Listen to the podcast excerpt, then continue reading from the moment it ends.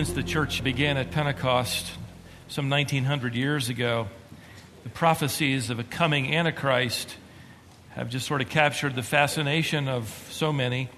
We're told in Scripture that the coming time of tribulation, when the wrath of God is poured out upon the earth during seven years of horror and cataclysmic disasters, one after another, that seven year period, which is meant to not only judge the world, but prepare Israel as a nation to receive Christ who returns to set up his kingdom. It's also a, a time in which Satan is allowed to carry out his evil agenda in and through the person of the Antichrist, whom he will personally inhabit. This particular person, the Antichrist, is going to be uniquely and personally inhabited by Satan himself. And the Antichrist is going to revive the Roman Empire of old. He's going to rebuild Babylon to its former greatness. He's going to deceive nations and untold millions of people into believing that he is the incarnation of God on earth. He is the other Christ, the real Christ, the Antichrist. He will attempt to wipe Israel out, thus nullifying the potential fulfillment of a literal kingdom on earth as Christ sits upon David's throne. The Antichrist will fail Jesus will succeed, in case you haven't read ahead. But we're given a few clues about this coming world dictator. He's going to survive a mortal wound to the head. He'll rise to great political power. He'll be accepted by all of the major world religions, including both Muslims and Jews, which will be nothing short of miraculous even the clue that the numerical equivalencies of the letters in his name will add up to 666. I've lived long enough now to hear all kinds of speculations. People wondered about leaders like Saddam Hussein because Saddam was rebuilding Nebuchadnezzar's palace on its site, original site, and rebuilding Babylon, which was his goal. Some believed going all the way back to Adolf Hitler, even before then, Nero, Caligula, Napoleon. The church history is riddled with beliefs and many, many a sermon on and belief by leaders on who that person will be. I, I remember being warned that Ronald Reagan was the Antichrist because of his charisma and each of his three names. There were six letters in each name. Well, that's 666. Anybody can see that. Ronald Wilson Reagan. You remember he survived a mortal wound. Wasn't to his head, but let's not be too picky about the location. He still needs to be the Antichrist. The clincher was the fact that when he retired, his home address was 666 St. Cloud Road. I mean, he really should have changed something about that. That did it. John F. Kennedy was considered by many to be the Antichrist, working supposedly as the puppet of the Pope, reviving the Roman Empire. The 1956 Democratic National Convention, he received 666 votes, and that did it. He probably should have dropped one or added one somehow. When Kennedy was shot in Dallas, many believed that his mortal wound would heal and he would come back to health and reveal who he was. Of course, he didn't. Prince Charles of Wales, a lot of speculation about him being the Antichrist. His name adds up to 666. It's rumored that his ancestors are linked to the Roman Empire of old Of course it is. But he's also a vegetarian, and that explains why the Antichrist will stop daily sacrifices in the temple. And that explains that. Barack Obama now is generating interest. The day after his election, the daily pick three lottery number in Obama's home state of Illinois was 666. I mean, that's clear, isn't it? I mean, the lights come on whenever you think about that uh, possible. I mean, there's an ancient Hebrew word for all that speculation. It's pronounced baloney. Remember, I've taught you that before. According to the Apostle John, who coined the phrase Antichrist, he has some rather interesting things to say about the subject. And so let's rejoin our study in his first letter, 1 John, at verse 18 of chapter 2, where we left off. And that's what he's going to talk about. It's really difficult, by the way, for an expositor to outline John, and I'm going to prove that today because we're going to go all over the map, and I'm going to give you a lot of points and subpoints if you're taking notes. But I want to give you two facts about this Antichrist. Fact number one, and then I'll get into the text. The term Antichrist is used specifically for the coming son of perdition. And that, by the way, is how Paul describes this world dictator perdition, meaning lawlessness. He's over and above the law. Look at verse 18. As he introduces the subject, he gives an interesting phrase that I want to spend just a moment on. He says, Children, it is the last hour. Fascinating. It's the last hour. Literally, these are the last days. Now, for the Bible students, to understand this term, you need to understand that this last days began at the first coming of Christ and it will end at his second coming.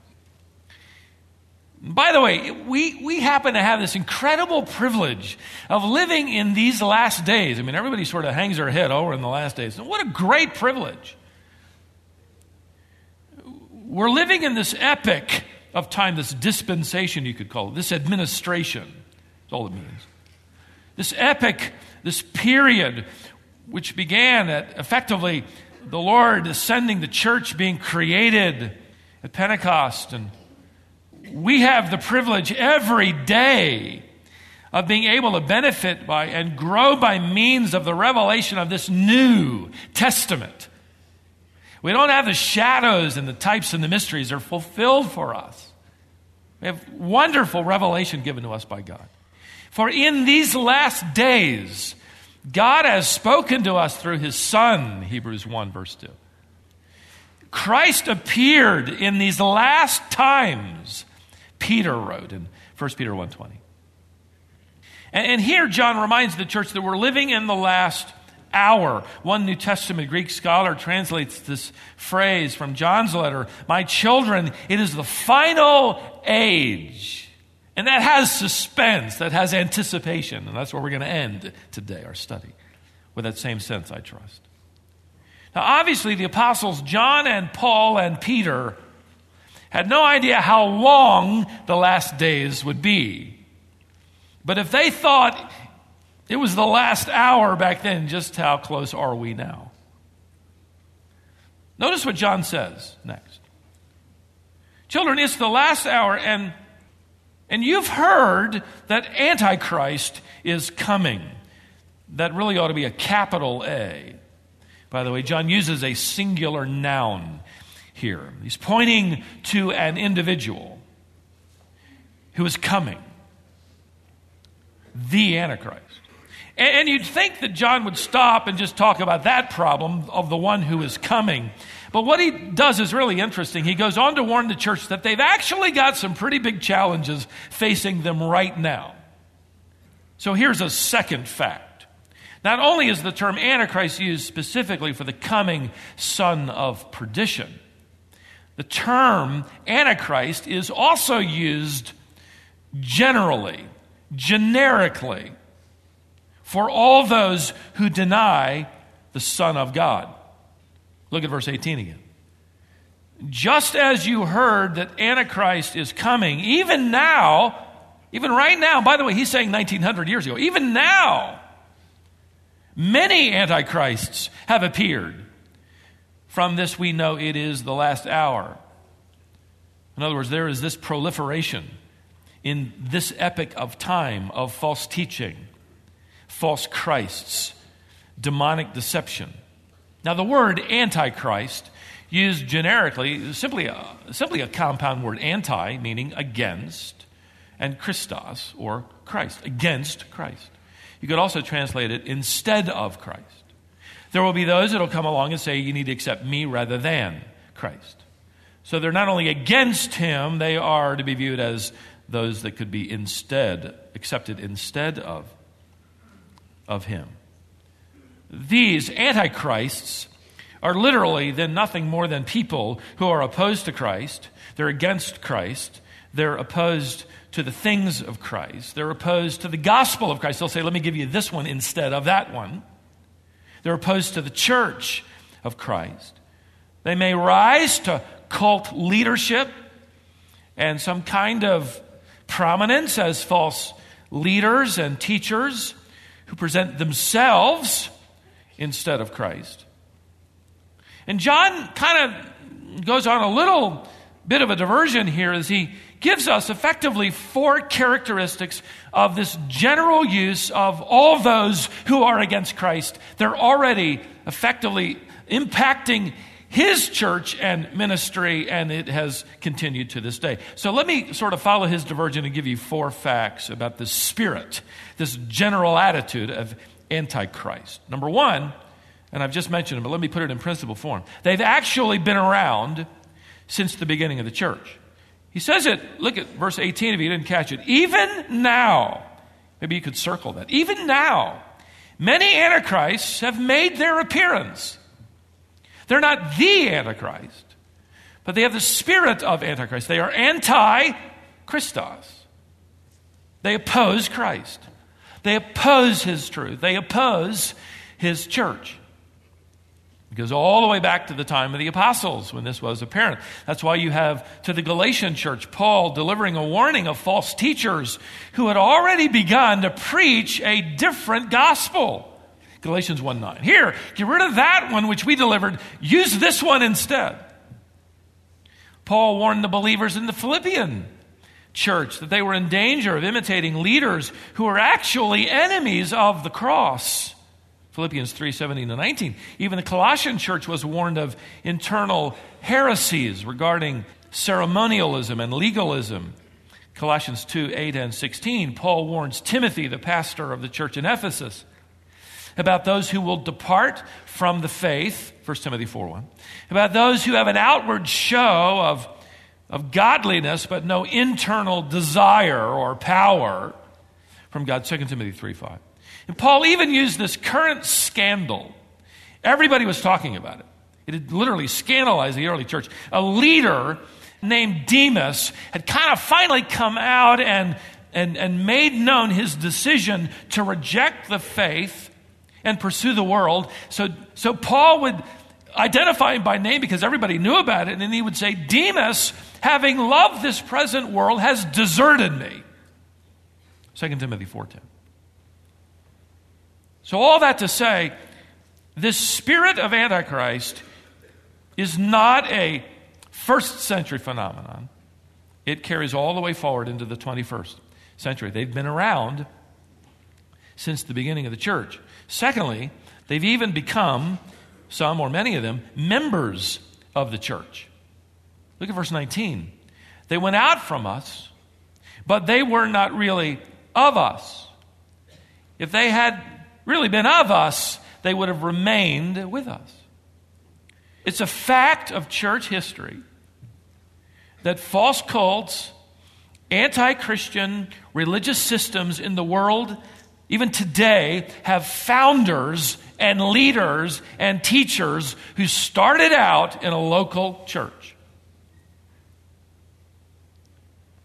It's also a fact of church history that these leaders do not necessarily openly deny the Bible, they just add more to it, which effectively replaces it. They're not people in the church with horns and tails you know, so you can easily identify them.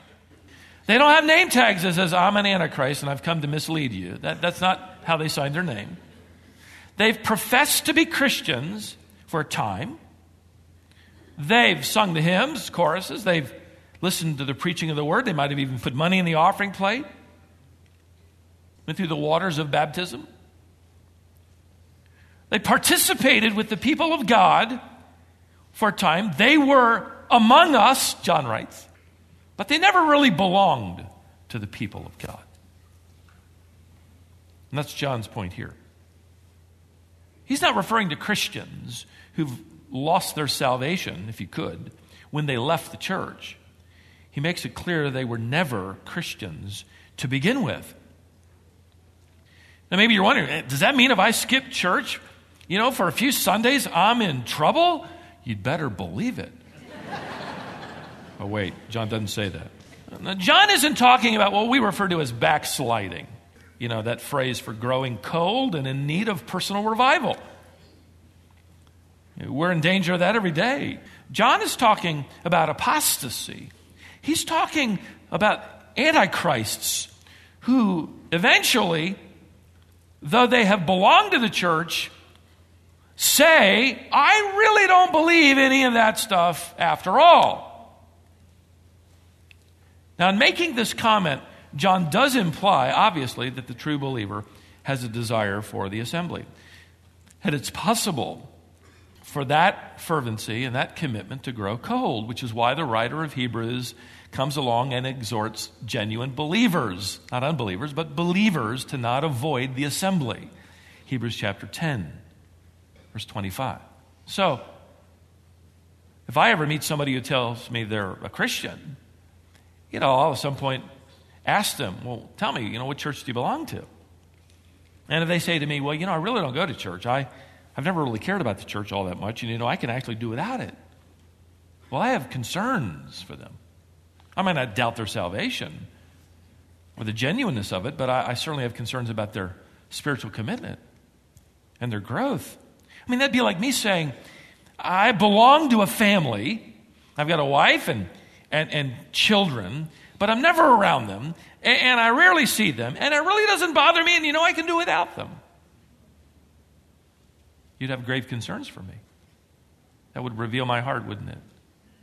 John is describing that kind of person, that Antichrist spirit, who is against the gospel, against the church, against Christ, but they didn't start out that way. In fact, John informs us here they were actually members of the church at one time or another. But now, thirdly, he tells us that they eventually abandon the fellowship of the church. Verse 19 continues look there, they went out from us, but they were really not of us. For if they had been of us, they would have remained with us. In other words, they left us. Now, again, let me take a little left turn here and tell you that don't make the mistaken conclusion that John is telling us that as long as someone stays in the church, they're saved. That's not what he's saying. Church membership is not synonymous with being a Christian. Every local church is a mixed multitude.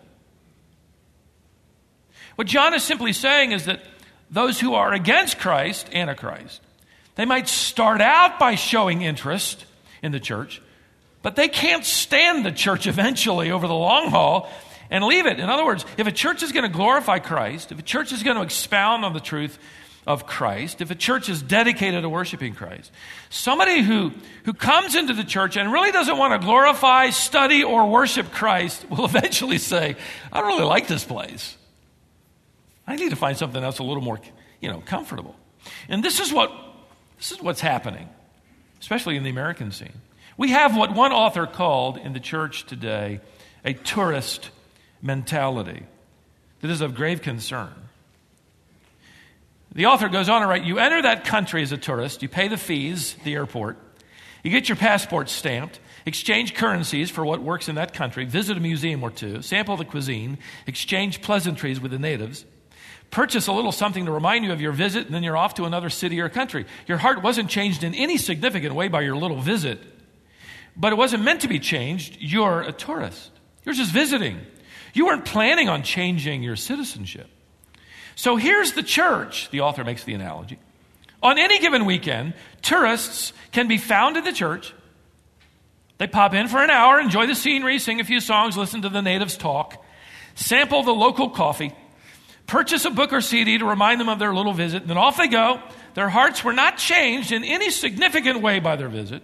But then again, they never intended to be changed. They are tourists. And then they're off the next Sunday. Perhaps it's a different locale, more accessible, maybe more interesting, maybe shorter lines, perhaps less demands on their lives, and they'll visit that site for a little while until something else attracts their attention and they're off and running again. How do you view the church, by the way? Are you a tourist or a resident?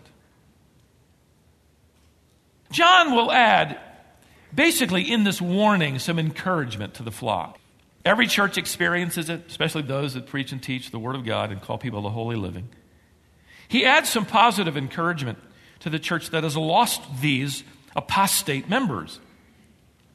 Because whether you lose individuals because they're apostates or they just leave for other reasons, that hurts, doesn't it?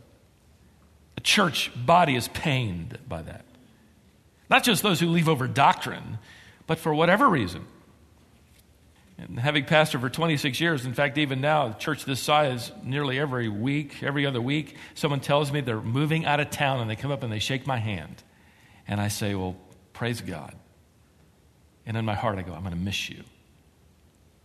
It, it, could be for anything. Some have told me I found a new job, it's an hour away. I found a new home, it's, it's in a different city. I finally found a, a good preacher.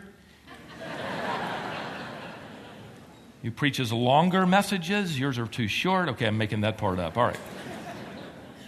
Hurts. But for whatever reason, the church body has to recover from that, that loss.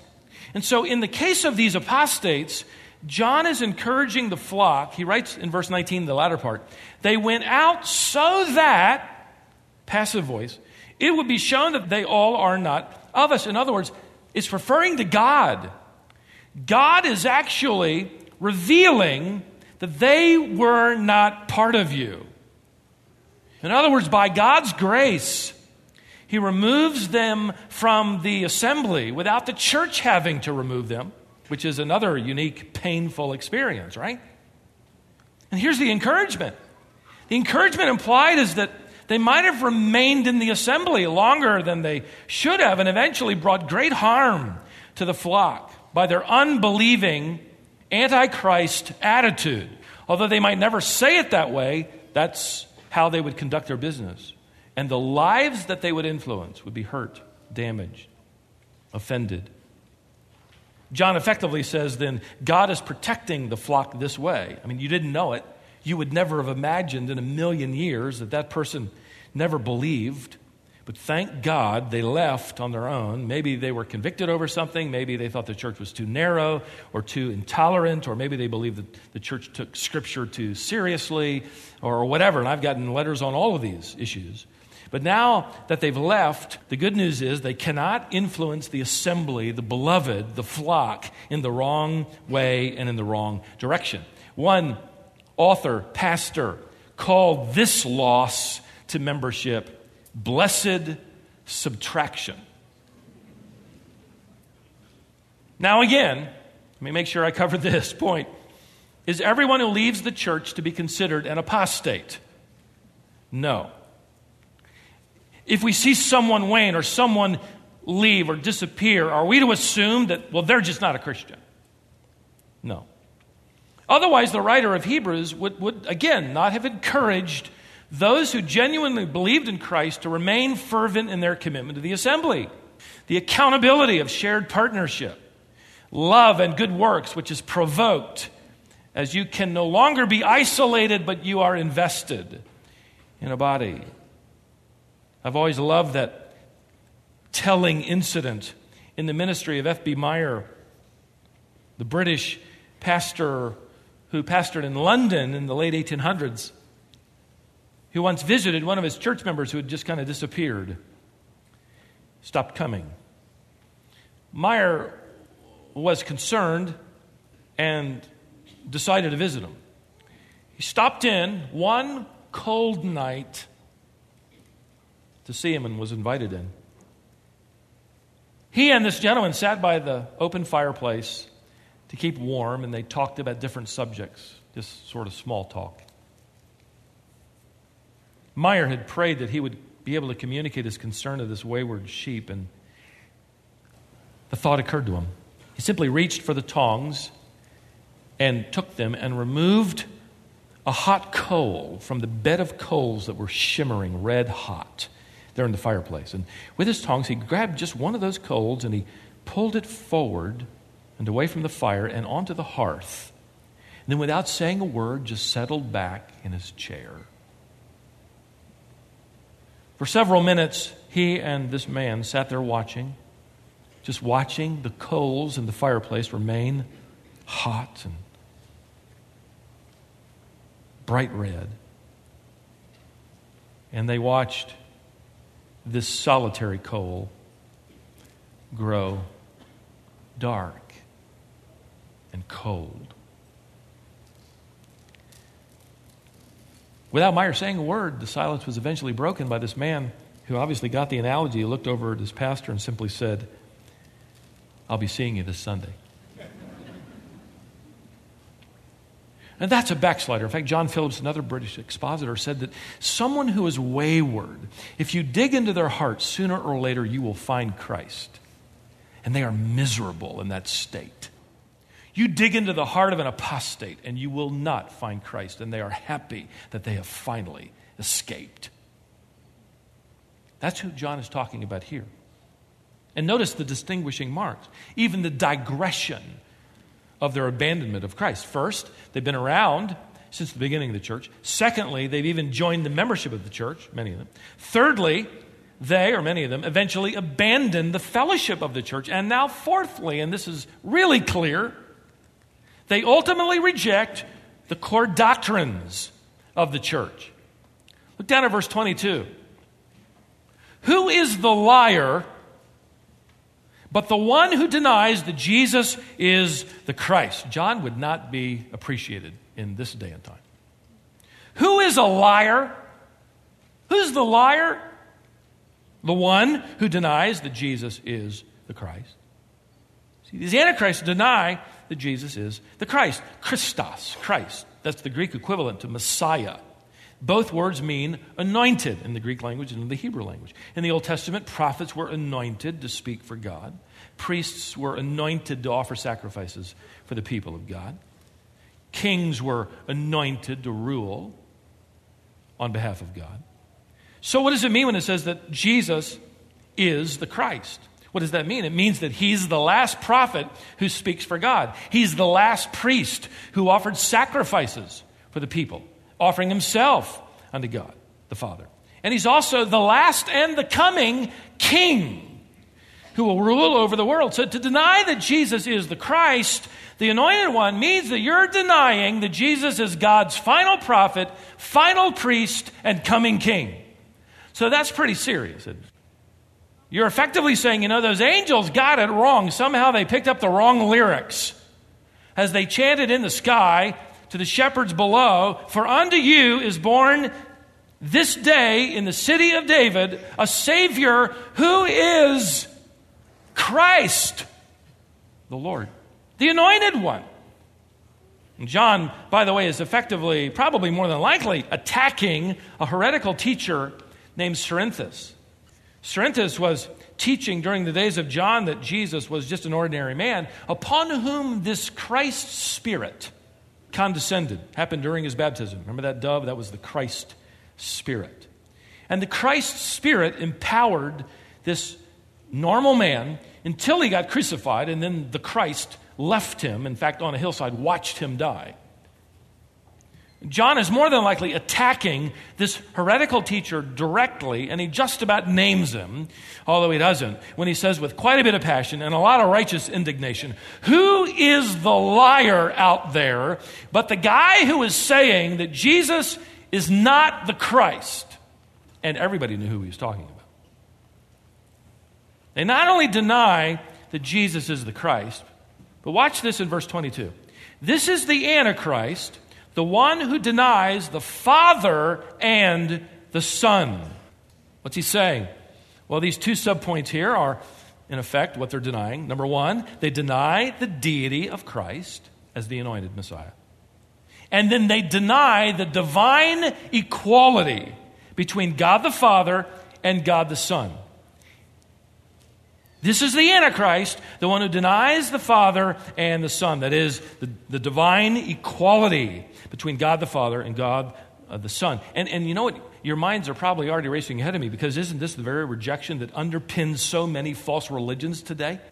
Denying the divine equality of Father and Son? I mean, just look around the globe. You got Islam, Judaism, minor cults like Mormonism and the Jehovah's Witnesses, and on and on and on. They reject that. Jesus isn't the incarnation of God. He's just a normal man, uh, a normal prophet, and a long line of others, or whatever. So they reject that Jesus is equally divine with Father and, of course, with Spirit. And John makes it very clear. Did you notice? You can't have God the Father without God the Son. Look at verse 23. Whoever denies the Son does not have the Father, right? Don't miss that. And the one who confesses the Son, that is, the one who agrees with what the Bible says about the Son, has the Father also. In other words, you cannot belong to God the Father if you reject God the Son as the anointed, sovereign, Messiah, prophet, priest, and king. maybe you've noticed, haven't you? That there are a lot of people out there in the world who want God, but do not want Jesus. Right? They want to pretend, in fact, to worship the same God that you and I do. But they'll say to you, well, Stephen, the only real difference between us is your view of Jesus. And if you drop that, we'd get along really well. And they're right in many ways. But, but John is saying here, so there can't be any misunderstanding. You reject Jesus as divine Messiah, and you don't get God the Father either. So go ahead, as we've watched our world again, Invite the world to pray to God. The latest tragedy of the bombing in Boston. Go ahead and invite the world to pray to God. The next natural disaster, we're going to be praying to God for you, the world will say. We all need to pray to God. Just don't pray in whose name? Jesus. Leave him on the curb. We're going to get along just fine if you leave him out. And John says, if you leave him out, you don't get God the Father. Because God the Son and God the Father are equal in their divine essence. I'll never forget, as a young pastor, in fact, this is about 25 years ago, I can still remember it, being invited to pray on the steps of the town hall. All the clergymen from the county were coming, and they had invited a few of us to pray. I guess I was the young guy, so I was the token minority there. I was 29 years old. I can remember getting up on the platform just in time. I was running late. Got there, and all the clergymen were there on the platform. And I walked in on their debate as to whether or not they should mention Jesus in their prayer. Should they pray in Jesus' name? And these were Protestant guys, most of them. I can still remember where I was standing. I can still remember the hair on the back of my neck standing up in anger I didn't think this was the time to call down fire from heaven, or at least try it. I was tempted to try it. But I did make up my mind to do a couple of things. Number one, never to go back to that nonsense again. In fact, that's why we host a National Day of Prayer here and will again. Secondly, I decided that when it was my turn, I was going to mention Jesus as many times as I possibly could. and then when I got to the end of my prayer, I was going to say, In Jesus, I was going to draw that out. In Jesus' name. Amen. So there'd be no question. And they never invited me back. Listen, you don't get God without Jesus. For in Jesus dwells all the fullness of deity, Colossians chapter 1. One day, we're going to see not an invisible Father, not an invisible Spirit. We're going to see the fullness of deity embodied in Jesus Christ. So without Him, you don't have God. Before we leave this paragraph, let me make two applications. And they're going to have some subpoints too to further confuse you, but let me give you the first one. First, live with a sense of spiritual discernment. In other words, be wary of antichrists. They're proliferating. Be on the lookout for untruth. Anything that denies the full divine essence and glory of Christ is Antichrist. And John provides two safeguards to make sure you stay on track. And let me give them to you. The first safeguard is the Holy Spirit. Go back up to verse 20. But you have an anointing from the Holy One, and you all know. In other words, when it comes to the truth of Jesus Christ as the Messiah, the equally divine God the Son, John says, You have received an anointing, a chrisma, the Greek word literally an ointment. Figuratively used to refer to the Holy Spirit. You have received the indwelling Holy Spirit, and you know the truth because of that about Jesus Christ.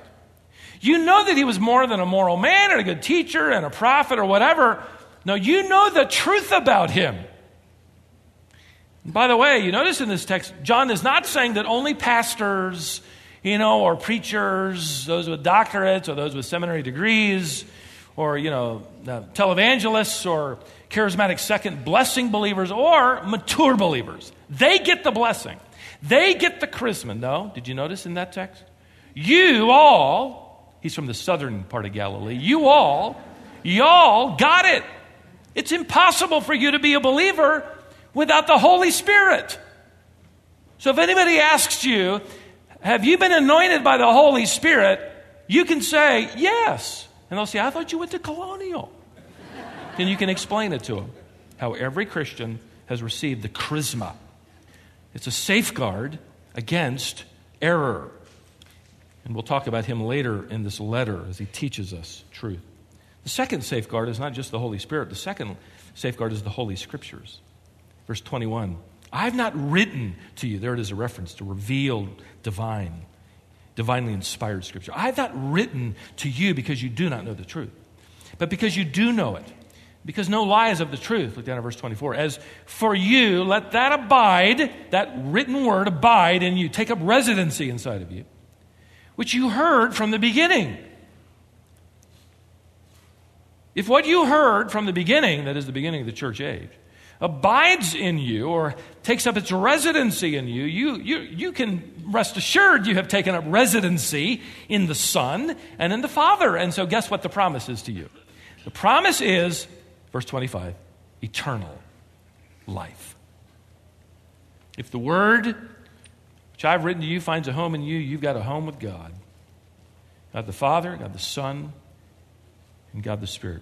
Back to the points of application. The first application I wanted to leave you was to live with a sense of discernment. Be wary of Antichrist. Secondly, live with a sense of spiritual anticipation. Be ready for Jesus Christ. Be ready. I mean, he began this whole discussion not with, oh, I'm so sorry for you people, how tough it must be. You got to slug through this. No. It's the last hour. Is that great or what? In the meantime, as we're waiting for Christ, be careful, be alert, be aware, but be ready. And listen, if the antichrists of our world are passionate to deny Christ, shouldn't we be passionate to reveal Christ. If the antichrists of our world are committed to ignoring the church, are we eager to be involved in the church, to worship in the assembly of the church? If the, if, if the antichrists are determined to dishonor the character of the Christ and to kick him to the curb, how passionate are we to say, no, no, no, no, no, and bring him, as it were, up and honor him? If the antichrists are committed to undermining the belief that Christ will one day return for his bride, are we equally committed in anticipation of his soon coming? And we live with the sense of maybe today.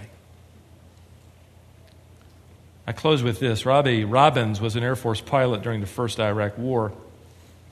He flew 300 missions. War ended, he was given a surprise permission to immediately pull his crew together and head of most of the troops fly directly back to the States in honor of his 300 missions. They flew across the ocean to Massachusetts and then had a long drive to western Pennsylvania. They drove all night, he and his buddies. And when his buddies dropped him off at his driveway around 7:30 that morning, there was a big banner across the garage door that said, "Welcome home, Daddy." And he stood out there and just for a moment he thought, how did they know? I didn't call ahead. Nobody called. None of my crew. In fact, we had not expected to leave so quickly, and here we are. And Robbins related in an interview, he said, When I walked into the house, the kids were just about dressed for school, and they screamed, Daddy! Came running to me. Susan, my wife, came running down the hall. She looked wonderful, hair fixed, wearing a crisp yellow dress. And I asked her, How did you know? How did you know? Through tears of joy, she responded, We didn't know. But once we'd heard the war was over, we knew you'd come back one of these days, and we knew you'd try to surprise us. so we've been ready every day. Great theology. May the Lord find us faithful, wary, alert in our discernment, and anticipating His soon coming to gather His family to Himself. And in the meantime, delighting as an assembly to worship as we have done again this hour, the last prophet, the last priest, the coming king.